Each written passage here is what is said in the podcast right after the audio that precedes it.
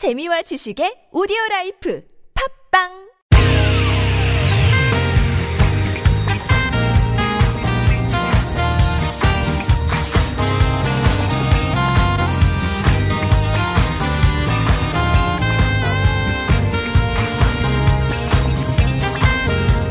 이유가 뭐지? 도대체 뭐 때문에? 세상만사 궁금한 이야기들 꼼꼼하게 살펴봅니다. 최진봉의 왜?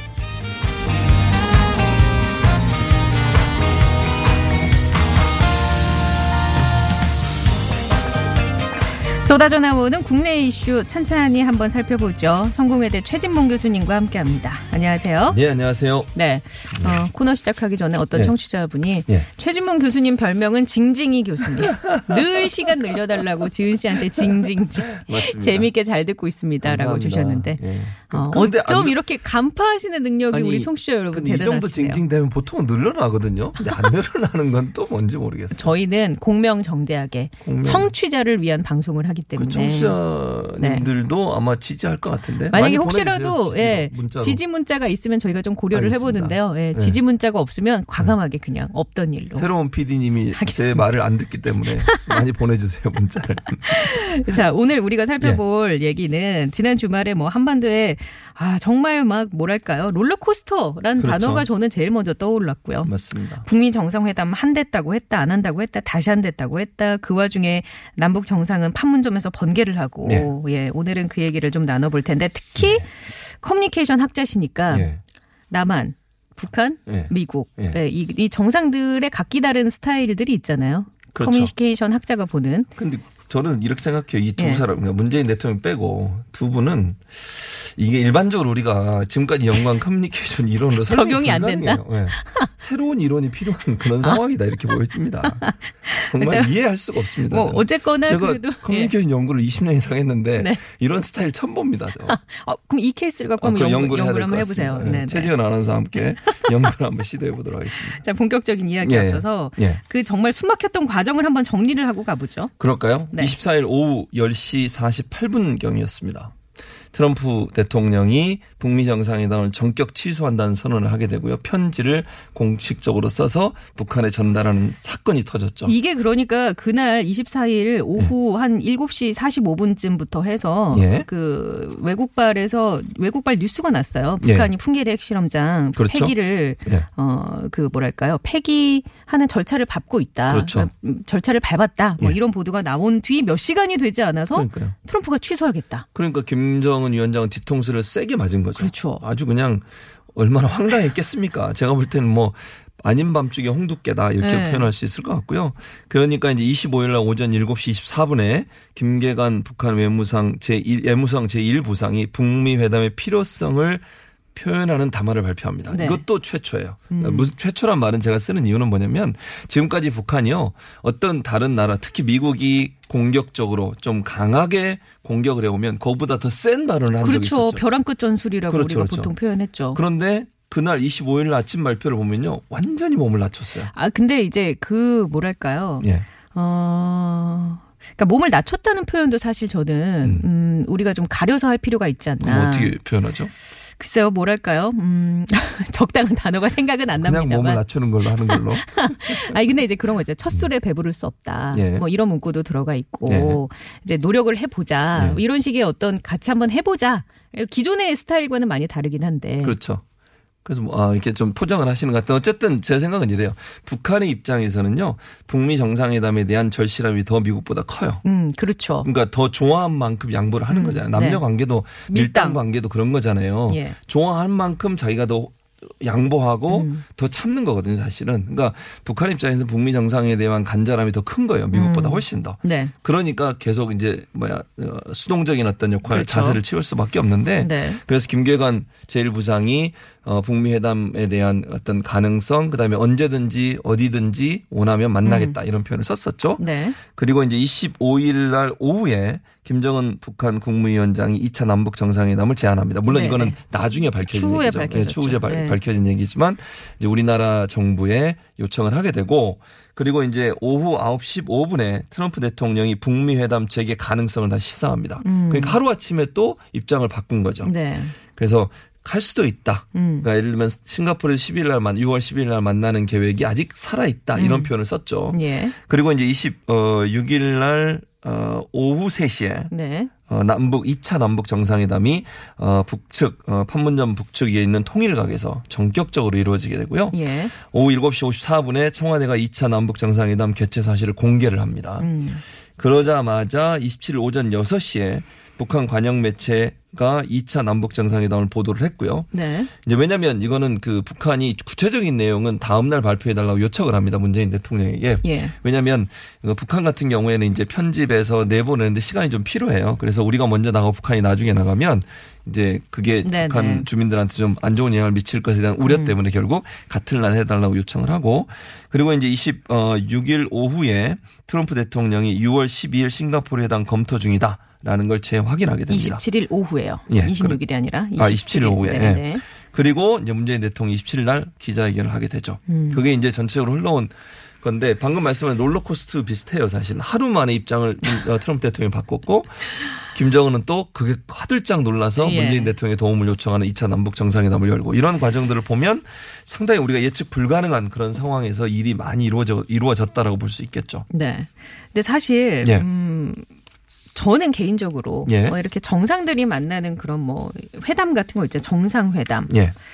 그게 되게 격식이 있고 뭔가 제- 그, 음, 프로세스에 의해서 예. 그냥 관례적으로 하는 경우가 많잖아요. 그렇죠. 의뢰. 그냥 예. 뭐 우리가 우리나라 대통령이 어디 다른 나라 순방을 가서 음. 만나고 뭘 체결하고 그냥 그런 것들만 상상하게 되는데 예. 이번 2박 3일간에 있었던 정상들끼리의 그런 음, 만남과 말과 행동을 보면서 야 이거야말로 정말 최고의 커뮤니케이션 과정이 아닐까라는 생각을 했거든요.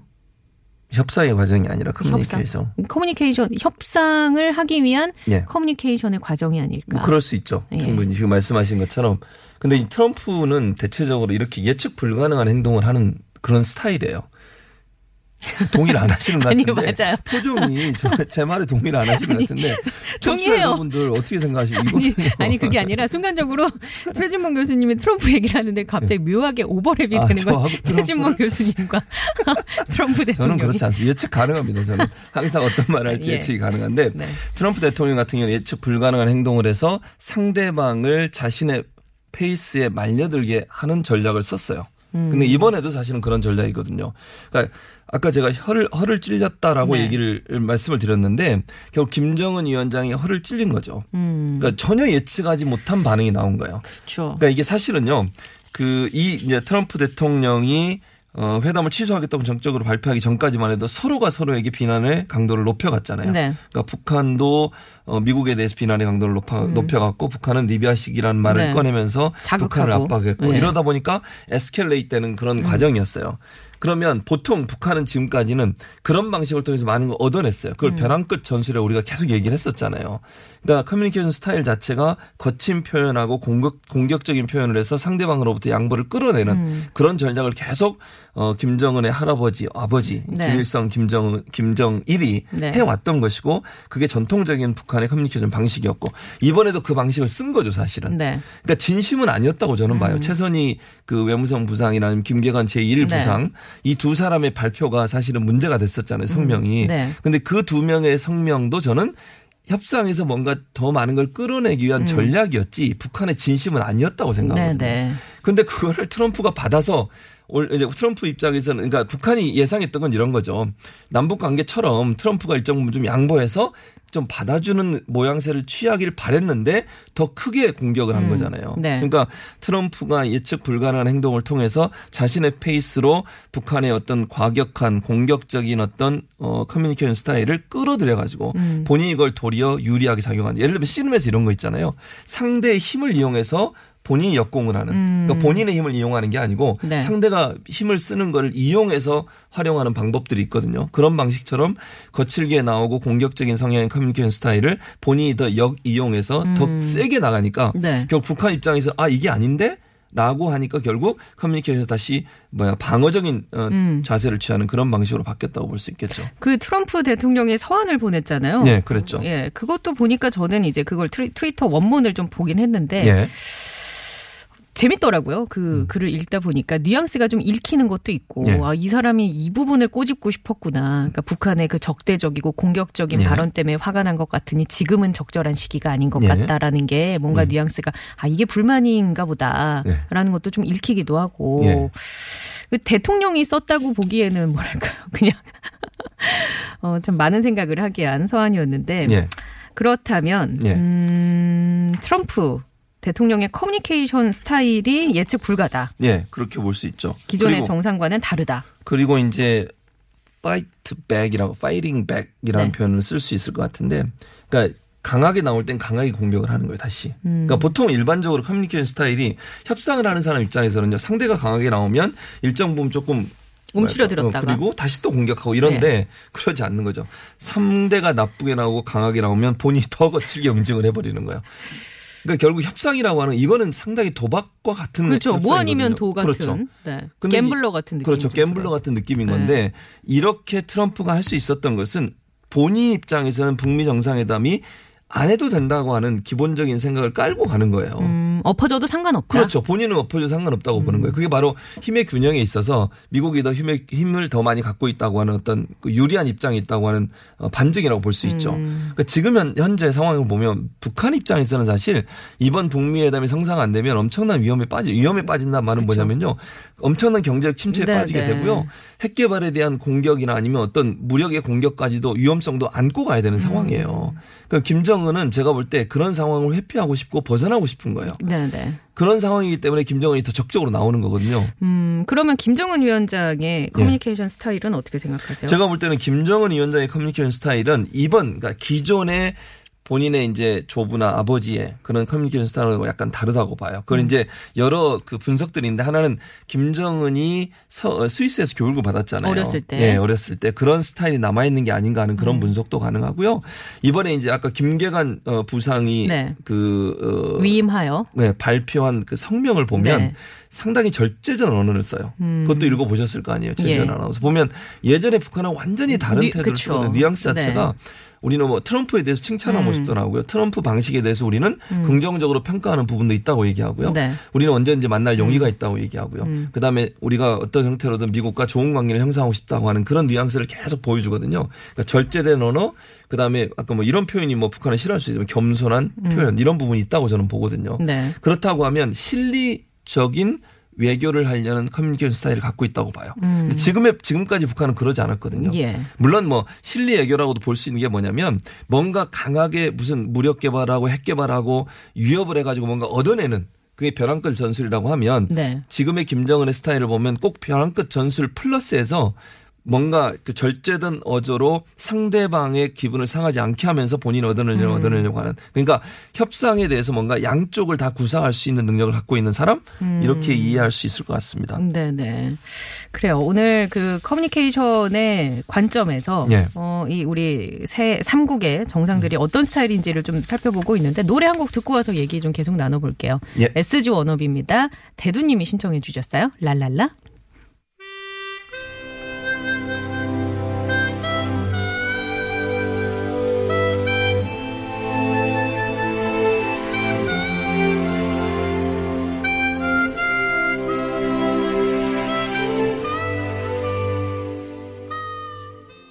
네, 노래 듣고 왔고요. 자, 이번에는 문재인 대통령의 음, 협상 스타일에 예. 대해서 좀 살펴볼까요? 예, 그러시죠. 물어보실 거 아니죠? 제가 대답을 할까요? 아, 예. 어떻게 분석을 저는 하시는지. 그 미, 미국 언론에서 그런 표현을 했어요.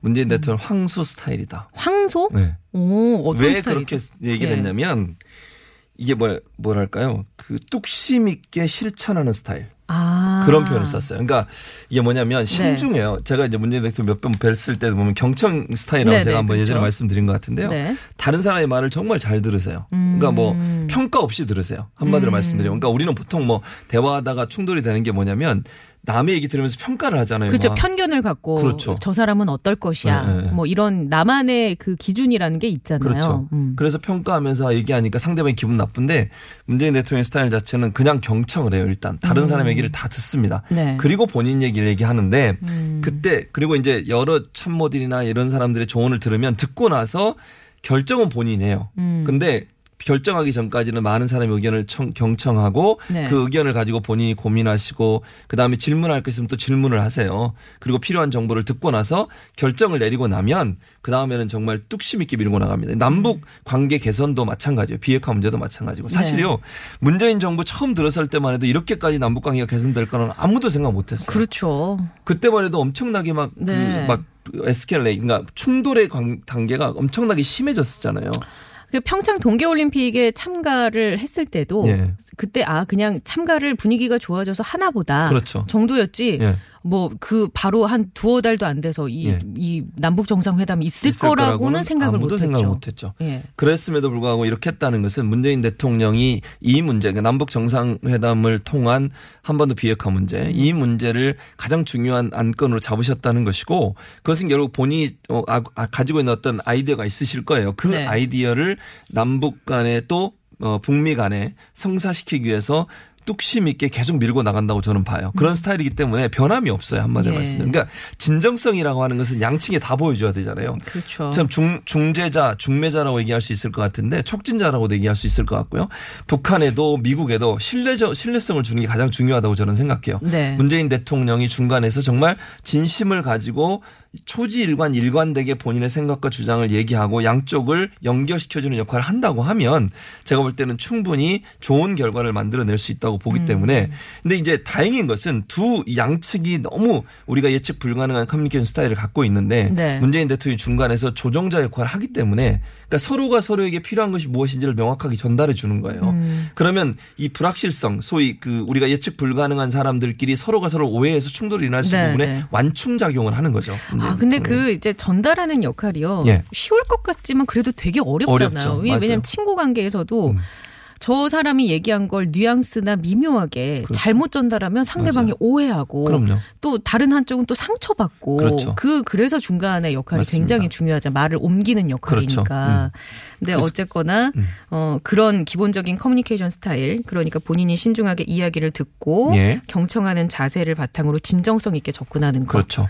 그런 거 상대방한테도 막 양측 다에게 진정성을 보여주면 음. 사실은 양쪽의 두 사람, 그러니까 김정은 위원장이든 트럼프 대통령이든 그 네. 진정성을 보면 신뢰하게 되는 거잖아요. 예, 예. 그분의 말에 대해서 음. 그것이 결국 이제 서로 충돌할 수밖에 없는 커뮤니케이션 스타일에 완충 작용을 하고 있다는 점 네. 그런 점이 문재인 대통령의 어, 어떤 뭐랄까요 장점이랄까요 예. 이렇게 볼 수 있을 것 같습니다. 알겠습니다. 자, 오늘도 저희가 진정성 있게 얘기를 나눴는데 그러니까요. 시간이 아, 없어서 그래도 조금 더 지났네요. 예, 오늘은 그 뒤에 끝 노래를 예. 교수님 음, 시간 많이 쓰시라고 뺐어요. 아, 감사합니다. 예. 근데 청취자분들은 문자는 안 왔네요. 예. 알겠습니다. 자, 그럼 다음 주에 만나뵐게요. 고맙습니다. 예, 감사합니다.